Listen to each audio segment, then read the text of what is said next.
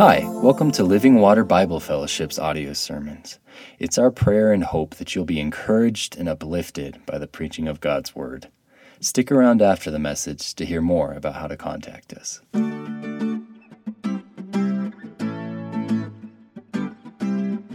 Our Lord God Almighty, we acknowledge that you're our Lord. You're the great God. You're the maker of heaven and earth.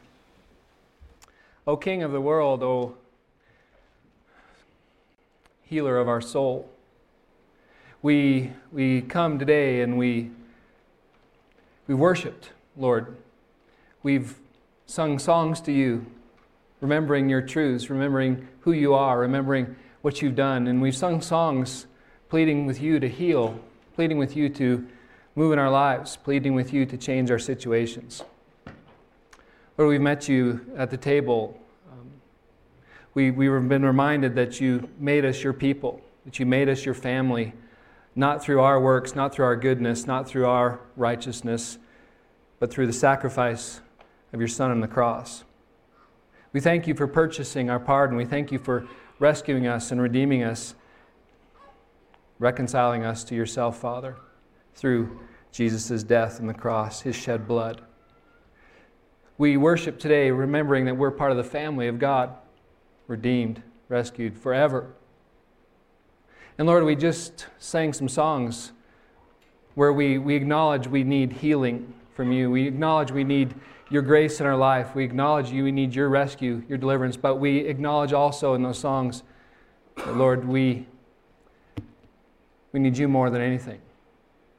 We need you in our lives, Lord. We need you to reign over us. We need you to rule over us. We need you to lead us. We need you to guide us. We need you to save us.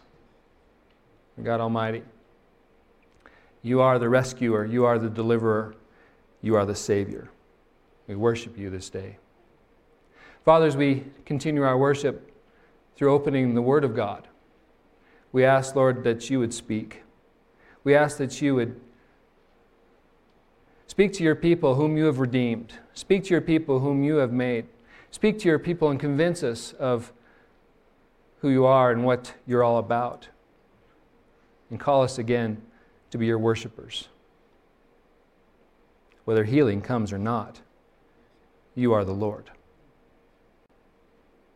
Bless us now. In Jesus' name we pray. Amen. Please open your Bibles.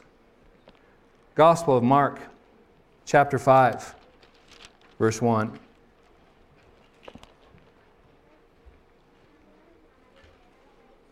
Gospel of Mark, Mark, chapter 5, verse 1, please. May God bless the reading of His Word.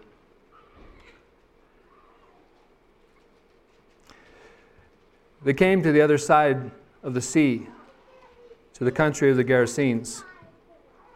And when Jesus had stepped out of the boat, immediately there, was, there met him out of the tombs a man with an unclean spirit. He lived among the tombs. No one could bind him anymore, not even with a chain. For he had often been bound with shackles and chains. He wrenched the chains apart and broke the shackles in pieces. No one had the strength to subdue him. Night and day among the tombs and on the mountains, he was always crying out and cutting himself with stones. And pause there, please. Last week, we looked at a passage where Jesus left his home base, basically Capernaum, where he preached and where he taught, where he rested. Uh, on his journey through Galilee, uh, he was often in Capernaum. Amazing things happened in Capernaum. Lives were changed. God was glorified. For some reason, we saw last week, he decided that he was going to move away from that region for a moment, for a season. And he told his people, uh, his disciples, let's go across the lake. And they moved towards this place, the region of the Gerasenes. Now, don't know why he went there. We know that everything Jesus did was intentional.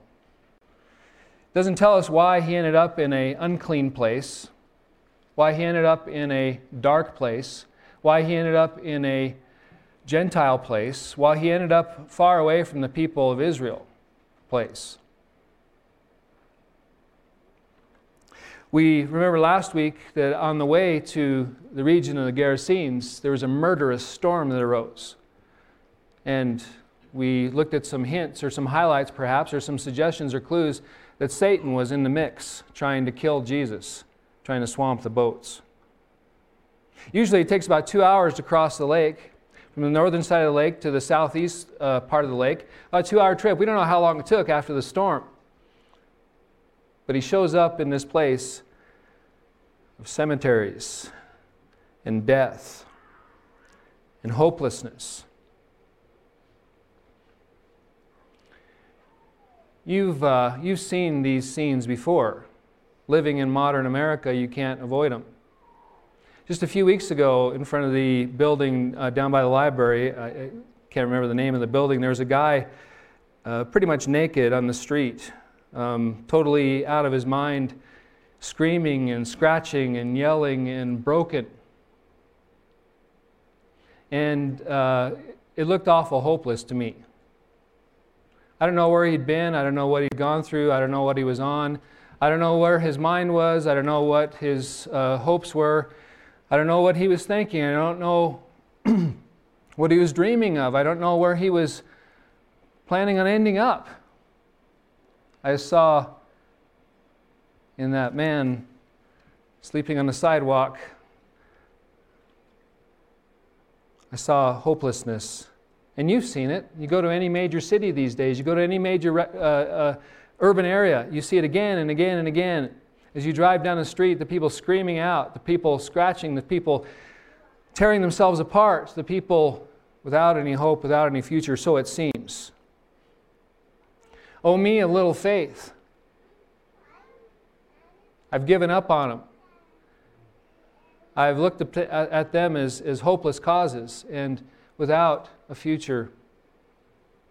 We see Jesus show up to this place, a region.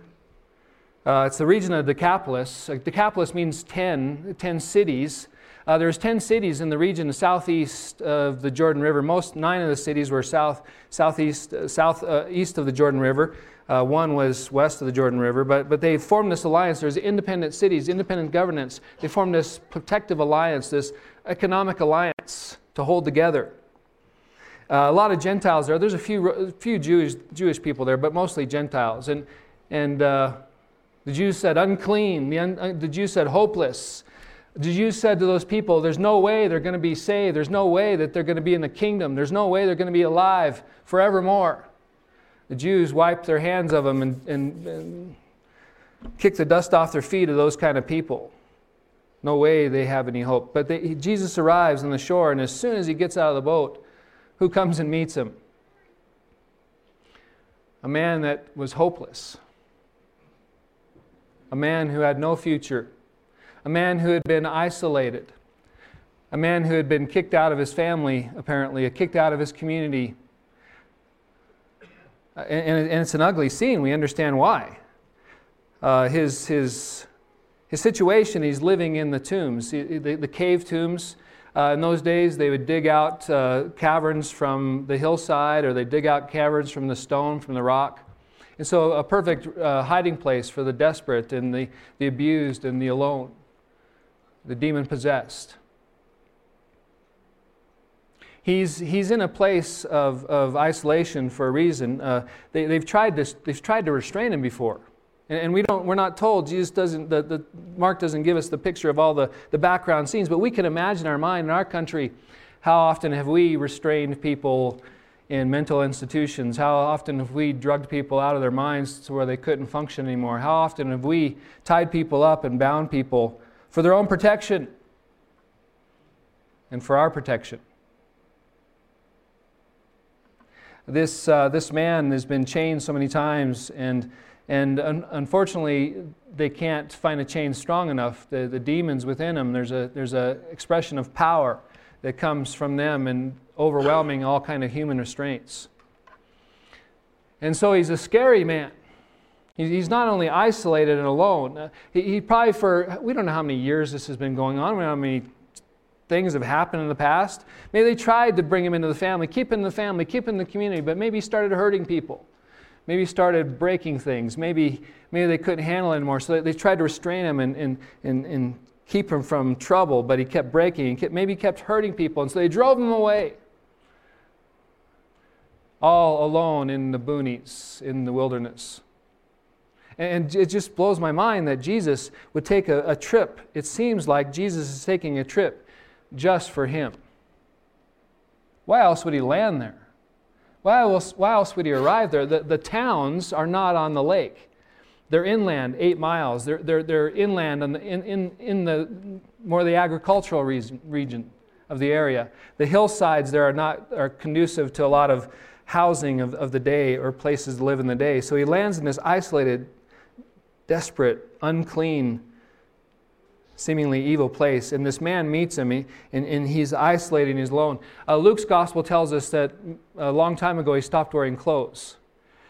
Um, Mark's gospel tells us that he often cut himself with stones. And, and uh, night and day, as people would go by the fishermen or the, the herdsmen with the, with the pigs or the other, the other domesticated animals, would be taken care of. They'd see him sometimes in the tomb, sometimes in the mountain. He'd always be yelling out and crying out. Can you, can you imagine the living nightmare?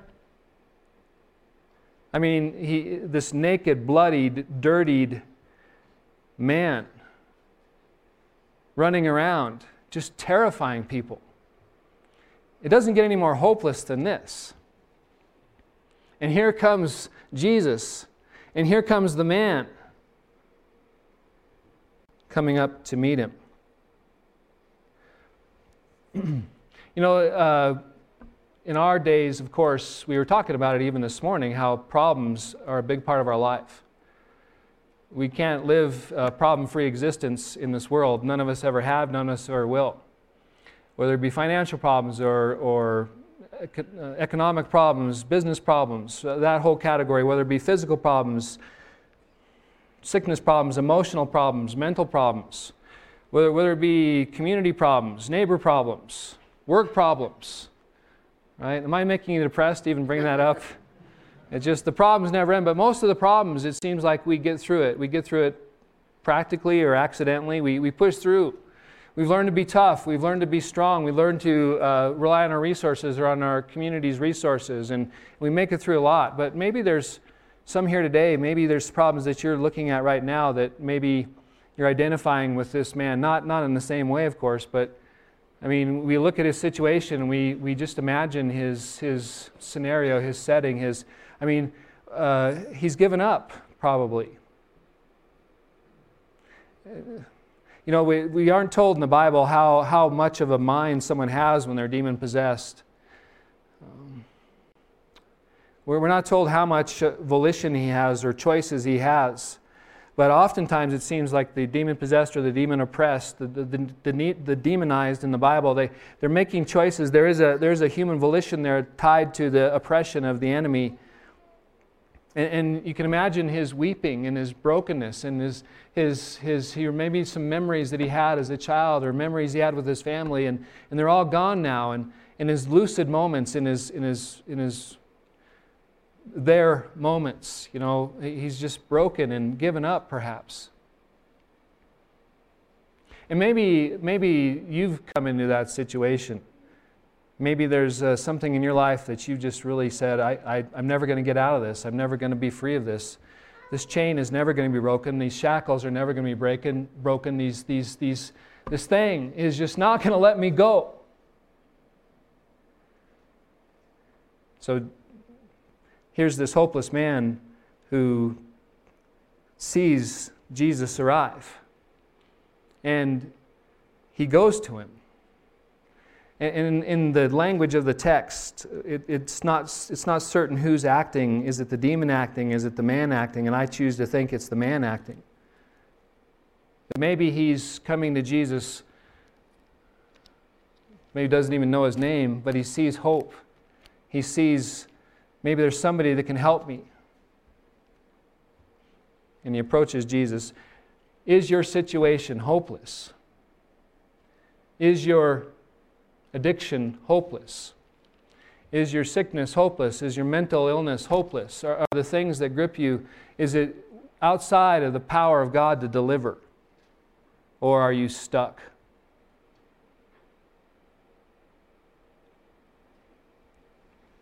Mark brings these stories of power, the one we looked at last week. When Jesus caused the sea to cease its raging, when Jesus rebuked the wind and made it go still, Mark wants us to see that there is a God in our midst. He wants us to see that Jesus Christ is the Son of God, who is all powerful, who can do anything, that there's no force, no enemy, no chain powerful enough that he can't break. Have you given up? Have you resigned yourself to bondage? Have you turned yourself over to an enemy that you can't defeat? I tell you that Jesus is able to save no matter what comes against you. This man arrives, and the scene, the sight, the smell of this man must have been overpowering always living in the wilderness. You know that he's in a situation where, man, his life maybe is not too much longer. I mean, how do you take care of yourself? How do you survive in the elements? How do you make it? But he comes up to Jesus, verse 6. When he saw Jesus from afar, he ran and fell down before him. So Mark gives us a little more detail. He's in the tombs, he's on the mountain, but he sees Jesus and he comes running. He fell down before him. Uh, the King James Version and New King James Version say that he worshiped him. Now, that's a very interesting translation. I don't think that's the best translation. He certainly fell down before him in, a, in an homage sort, so, sort of way, but not in a, if, if it's the demon that's running, it's certainly not the demon that's worshiping Jesus. Maybe it's the man who's fallen down before him. But crying out, verse 7, in a loud voice, he said, what have, you to, what have you have to do with me, Jesus, Son of the Most High God? And strangely enough, he, he, he swears by God, I adjure you by God, do not tor me, torment me. For he was saying to him, Come out of the man, you unclean spirit. And Jesus asked him, What is your name? He replied, My name is Legion, for we are many. And he begged him earnestly not to send him out of the country. Now a great herd of pigs was there feeding on the hillside, and they begged him, saying, Send us to the pigs, let us enter them. So he gave them permission, and the unclean spirits came out and entered the pigs, and the herd, numbering about 2,000, rushed down the steep bank into the sea and drowned in the sea. And again, and again pause there. So you have this strange and, and, and incredible scene. And the hopelessness grows in one sense. When the man comes up, there's a discussion going on. When the man comes up, there's this, there's this, this dialogue coming up, coming upon the disciples and the situation and the setting. Uh, it's like the, the, the demon, when he says, What have you to do with me? It's basically saying, Why are you bothering me? Why are you here? Why are you troubling me? And that lends me to believe that it's the man who's come to Jesus. Because See, the demon is afraid of torment. The demon is afraid of judgment. The G- demon is afraid of wrath. He said, If you come to torment me, to torture me, some of your translations say. In other words, the demons know that one day, one day, God in His judgment is going to send the demons to the abyss, send the be- demons to the bottomless pit, send the demons to the, to the lake of fire. And they're wondering, right now, is this the time you're going to torment me? Is this the time you're going to judge me? Is this the time you're going to destroy me? And so I, I don't think it, I don't think it's the demon running towards Jesus. I think it's the man who's demon possessed, who's, who's tormented and tortured. But when he gets there, the demon, he has to, he has to confess his powerlessness before Jesus. Who is this? Before whom the demons bow. Who is this then? Before whom the demons know that they are powerless before. Who is this then who beg not to be sent to judgment? Who, who, who is this man who they are talking to the demon confesses, You are the Son of the Most High God. Now, in the culture of the day, it's a particularly uh, state, well, well stated thing in terms of Gentiles. The Gentiles of the region, they had their own gods, they had their own powers, they had their own spirits that they worshiped, they paid homage to, that they bowed down, down to. And so the Jews would often say, in the comparison to your, your gods, there is the Most High God, Yahweh, the King of kings and the Lord of lords. And so the demons, they know who He is. You are the Son of God, you are the Son of the Most High God. Um, there, there, there is an encounter going here where the demon has to admit that he has no say, no hope. And strangely enough, the one who is tormenting, tormenting, torturing the man asks that in the name of God he not be tormented or tortured. Jesus, uh, he, he, the, the demon's going off this way because Jesus asked him, Jesus asked him a question, What's your name? But before that, Jesus said to the demon, Come out of him, you unclean spirit. Come out of him, you demon. Come out of the man. It's not a suggestion, it's, it's not a, a polite invitation, it's a command. And so the demon is reeling. The demon is, is, is, is looking for a way out. He's looking for a scheme and a scam, and, and he sees the pigs on the, the hillside. He knows he has to go. He, he knows he has no hope. He knows he has no future in the man. And rather than perhaps being a disembodied spirit, rather than perhaps wandering the hills aimlessly. Uh, the, way that, the way that Mark talks about it, uh, he says, that the, the demon says, uh, Please don't send me out of the region. Luke goes a little bit further, and, and, he, and Luke says, in, in, reporting this, this, this encounter, this historical account, says that the demon asked not to be sent into the abyss. Now, there's, there's some, some wordplay there because abyss, abyss means a watery, a watery place, even a grave. And strangely enough, when the demons go into the pigs, a stampede starts, a terror starts among the pigs, and where do they end up? They end up in the abyss. In the bottomless pit, in the sooner or later the lake of fire. So there, there's more going on here that we understand. There's more going on here that we're, we're tracking with. There's more going on here that's told us in the text. But what you have to see, what Mark wants you to see desperately, if you're hopeless today, if you're stuck today, if you're broken today, if you have no sense of a future, if you've given up today, is that God reigns that Jesus rules, that Jesus has all authority and all power.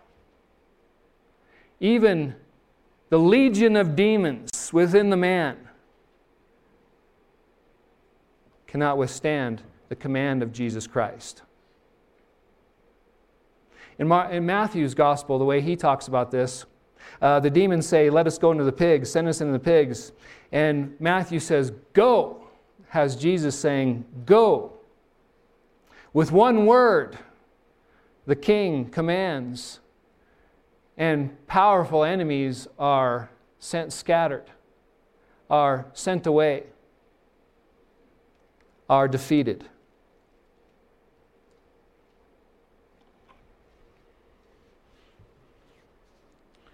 There's nothing in your life that Jesus can't heal. There is nothing in your life that Jesus can't defeat. There's nothing in your life that Jesus can't overcome. There's nothing in your life that Jesus can't deliver you from. He is the deliverer, He is the healer, He is the rescuer, He is the Savior, the Son of God.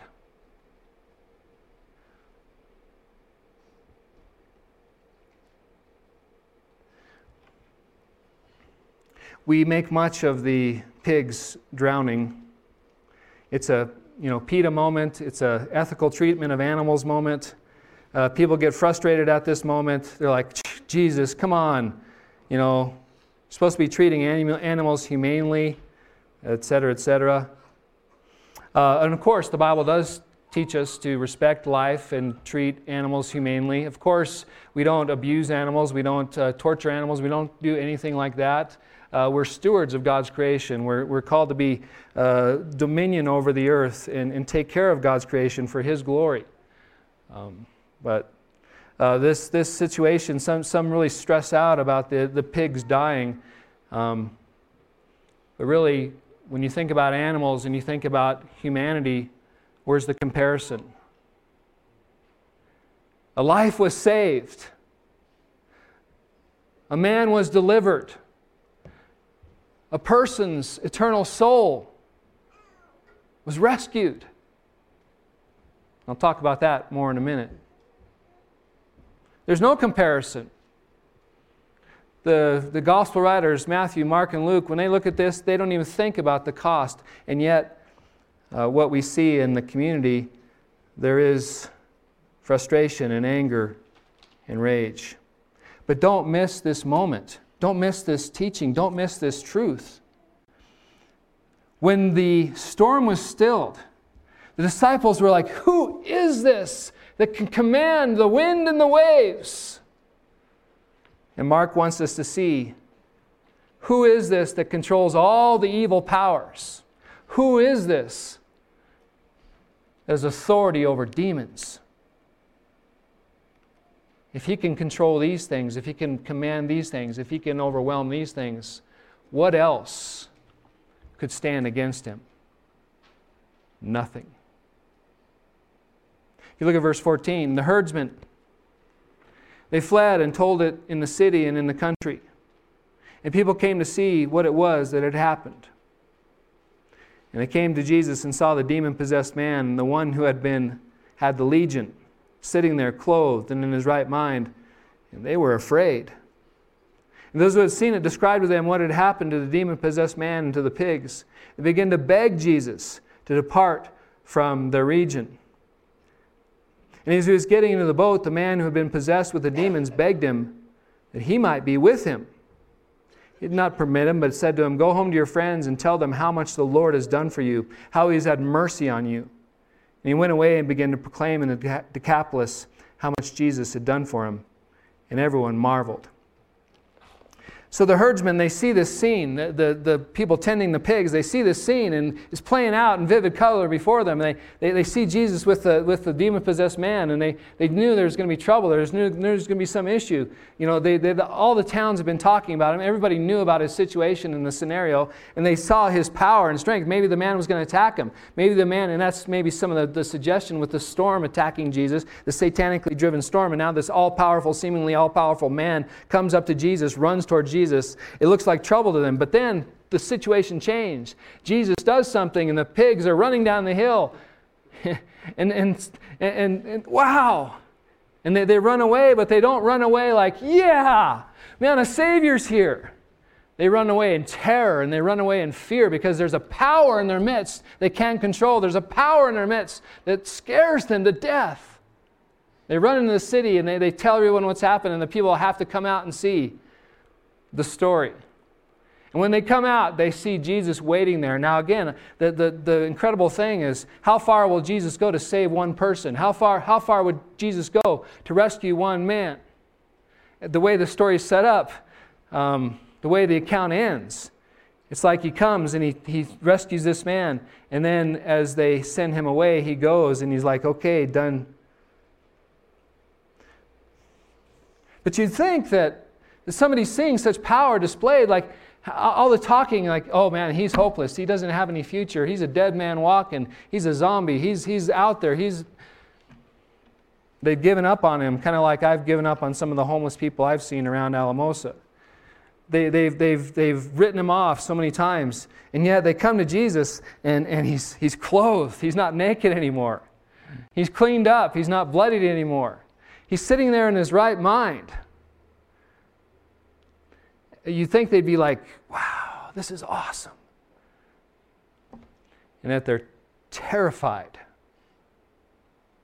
Now, there's probably some anger here. There's probably some frustration because a herd of 2,000 uh, of animals is probably a, a pricey loss. And so there's an economic loss that the community is facing, and back in a hand to mouth existence, to lose that many animals, it probably means the community is in trouble in some way. Probably don't have a lot of savings. They probably don't have a lot of stuff in the bank. When you lose that livelihood, it's a tough thing. And maybe they're afraid because they're afraid of more of that happening. Maybe they're afraid because they're afraid of Jesus coming against them in some way. So they beg him. Now, did you catch that as, as the scene went on? The demon comes and begs Jesus to send him into the pigs. The people beg Jesus to leave. And then the man begs Jesus that he might remain with him and go with him. All pointing to the authority of Jesus, all suggestive of God's power and sovereign place in the world. The scariest, the, the, most, the most terrible thing ever, and it happens again and again and again, is that the Savior shows up the Savior comes into people's midst. The Savior, people hear the gospel of Jesus Christ. They hear about a God who can save them. They hear about a God who made the heavens and earth. They hear about a God who uh, went to the cross, shed his blood on the cross for the forgiveness of sins. They, they hear about a, a, a God who has a, a, future for this world, who's redeeming this world, who's renewing this world, who's bringing a, one day a new age a, a new earth, a, a, new world. They, they hear about this, and you think that, like this situation, people would go to Jesus and they, they'd say, Yeah, yeah, stay with us. We want to be, we want to, we want your power in our life. We want to be, we want you to save us. We want you to be with us. But how many times over the centuries have people rejected Jesus? How many times over the, over the seasons of all of human history and the different cultures, the different cities, the different towns, the different, the different uh, uh, times in history, have people said, We don't want to be a part of you. We don't want anything to do with you. Leave us. And we remember in the Gospel of John, chapter 1, he came to his own, but his own did not receive him. And that's happened again and again and again. And what a terrible picture of losing life. What a t- terrible picture of entering into hopelessness when you send the Savior away. When you don't believe He can rescue you, when you don't believe He can save you, when you don't believe He has your best interest in heart, when you don't believe in Jesus Christ, when you don't want to believe in Jesus Christ, when you don't want Him in your life, when you want God's authority in your life, when you don't want Him to rule over you and reign over you, because you're afraid that He might control you or something like that. You send Him away. That's hopelessness. That's terror. That's giving up. That's cutting yourself off from life. To reject Jesus Christ, to reject His rule in your life, to reject His, his lordship over you, to reject His saving power. That's living death. That's hopelessness. So we see Jesus getting in the boat.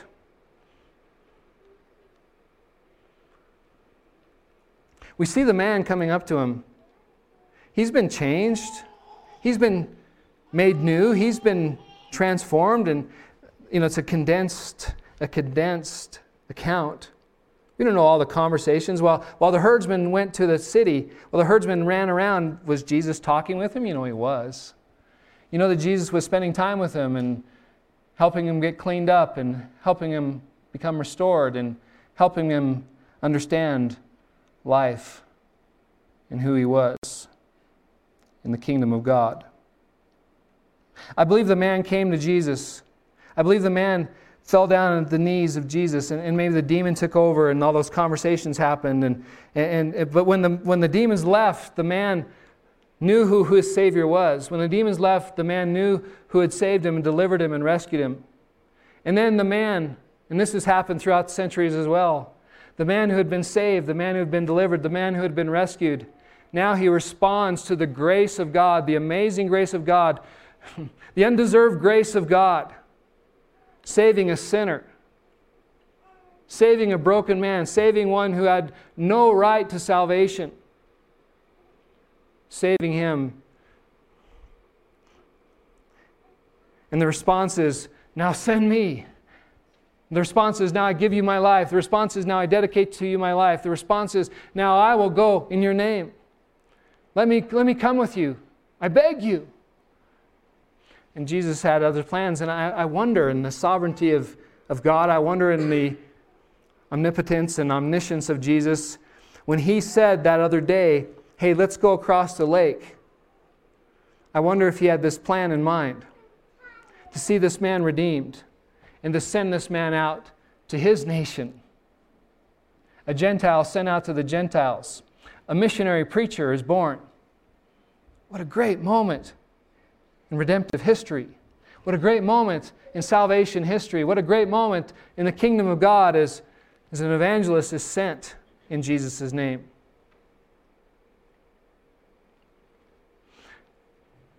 But I had a question.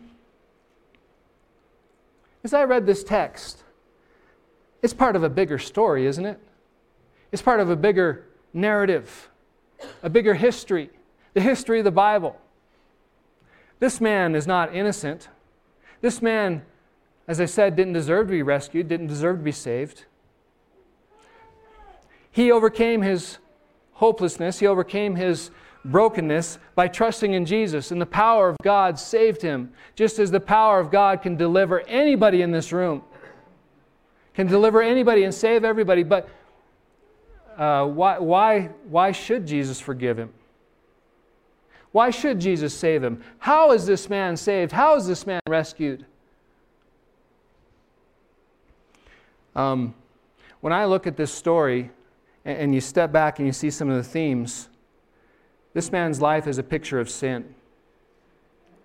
It's, it's a very ugly picture and a very broken picture.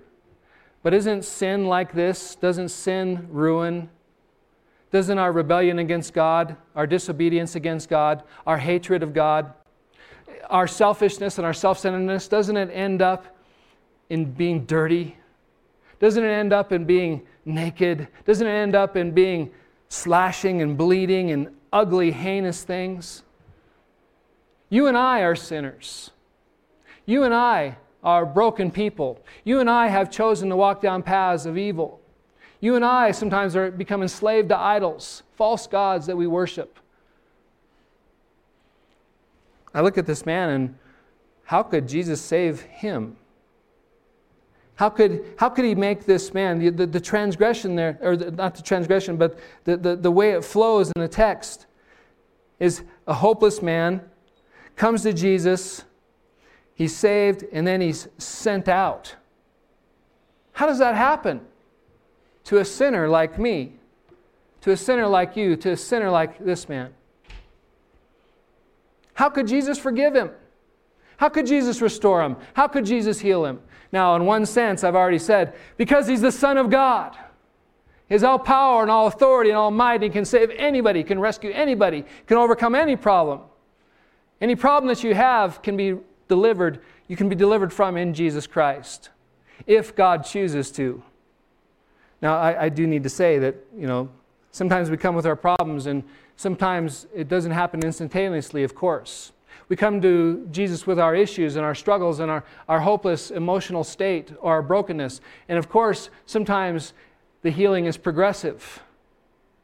The sanctification, the transformation, it takes time. Sometimes even God says no to our situation because He has other plans for us. Sometimes He allows us to suffer. Sometimes He allows us to go through hardships and pain and suffering because He knows it's going to it's to grow us in some way or transform us in some way or make us more holy down the line. So, and so it, it's, we come to Jesus and, and we bring our problems, but it doesn't mean it always happens right away just like we want it. But why? Does he heal the guy at all? And so that's where we get to the gospel. You see, at the end of his life, the reason why Jesus could heal this man, the reason why Jesus could deliver this man, the reason why Jesus could forgive this man, is because Jesus, at the end of his life, he became naked, he became bloodied, he became isolated, he became rejected by everybody. He became thrashed, he became destroyed, he was nailed, he was shackled, he was placed on a cross as a substitute. He was able to forgive this man because he had already gone to where this man had been. He had already identified with this man in his shame and in his evil and in his sin. He never sinned. Jesus never sinned, but he became one who was, in fact, counted as sin. He became the substitute on the cross. He became one who gave his perfect life in exchange for this man's broken life. He was able to save him because he knew that in a short time he would be going to that cross to shed his blood for this man's sin to die in his place, to exchange his life for his life. And the Father accepted his sacrifice. The man's debt was paid, the man's debt was set free. He was justified in Jesus Christ. A great exchange took place. And so this story fits in the bigger story. God has come into this world to save and rescue. And he comes to save and rescue by saving sinners, by redeeming sinners, by rescuing people who are trapped and shackled to sin, guilty and evil in the sight of God. And yet he comes to save hopeless sinners. And he did it through the cross. And so, that big story of redemption, the big story, the, the redemptive story of the Bible, is God is making everything new, saving those who are hopeless and lost. It comes down in this story, in this passage of He delivered him from his demon possession. And if He's done the biggest thing ever, saved us from our sins, released us from our shame, rescued us from the wrath of God, certainly He can rescue us from anything else. And Mark wants us to see this. Mark wants us, to understand this. He's taking us in the Gospel Mark, when we went into Easter, we went into the Easter season, we went to the, the Gospel at the end of the book, how Jesus went to the cross, He died, He was buried, and He rose again to new life. He saves, He redeems. But right now, redeemed sinner, right now rescued one, right now saved one. If He's done that great thing to save you, He can save you from anything else because He wants to. According to His plan, according to His timing, according to His wisdom and His providence and His sovereignty, He is a Savior. If you've trusted Him for salvation, if you turn to Him to be saved from your sins and the evil you've committed, and if you've received rescue and salvation, won't you turn to Him and trust Him with everything else? If, Christian, if you've given up on God taking you and saving you from this thing that seems so hopeless, don't. Trust in Jesus Christ to save you even from this. Call on Jesus to rescue you. Call on Jesus to deliver you. He is the healer, He is the Savior. He is the rescuer. Will you trust Him? Your situation, your situation is not hopeless in Jesus Christ. Call on the name of the Lord. Call in the name of the Lord. Call on Him to rescue you. Lift up that situation. Lift up that circumstance. Lift up that chain and ask Him to break it. He can do all things. Nothing is impossible for the Son of God. Please stand in His presence. Lord God, we acknowledge you as the one who has made all things. Lord God, we acknowledge you as the one who created all things. Lord God, we acknowledge you that you made us and created us. We acknowledge that you rule this, rule, this world and you you are the God who saves. Lord God Almighty, we thank you for all the ways that you've delivered and all the ways you've rescued, all the ways that you've pulled people out and brought them to new life. And we pray right now for those. We pray right now for ourselves, for the things that are so overwhelming and we seem so hopeless about. We change our mind today. We, dis- we make a decision to trust you with those things, Lord. We make a decision to lay these things at your feet and ask you to heal. And we trust you. Whatever you do, we know it's right. Whatever you bring about, we know it's right. Lord, if you choose to heal us today, we say thank you and amen. Lord, if you choose to wait 10 years, we say thank you and amen. If you choose to let us hold on to these things, even until you take us home, we say thank you, amen. Because we trust you to be our Savior and our deliverer. We give you the praise today. Lord, thank you for letting us worship you today. Thank you for letting us acknowledge you. Thank you for letting us praise you today. Thank you for letting us glorify you today. You are so, so worthy. In the mighty name of Jesus, we pray. Amen.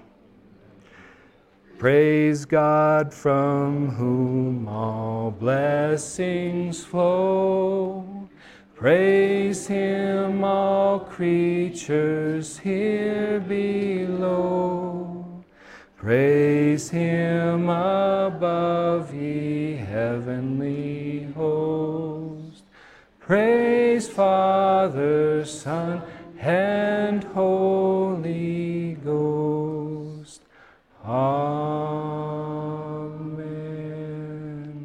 Please go in the peace of our God. Thank you so much for listening. The gospel according to the Bible is that Jesus Christ, who was and is the eternal God, took on human flesh, was born of a virgin, died for our sins on the cross, and rose from the dead three days later. He then ascended to the Father's right hand, where he sits making intercession for his people, and right now he is establishing the kingdom of God on earth. You can enter into a saving relationship with God by repenting of your sins and placing your full trust in Jesus' life, his death and resurrection on your behalf. In Christ, you will find forgiveness, acceptance, freedom, peace, hope, and a future. If you would like more information about Christianity or Living Water Bible Fellowship, visit our website at livingwateralamosa.org. God bless.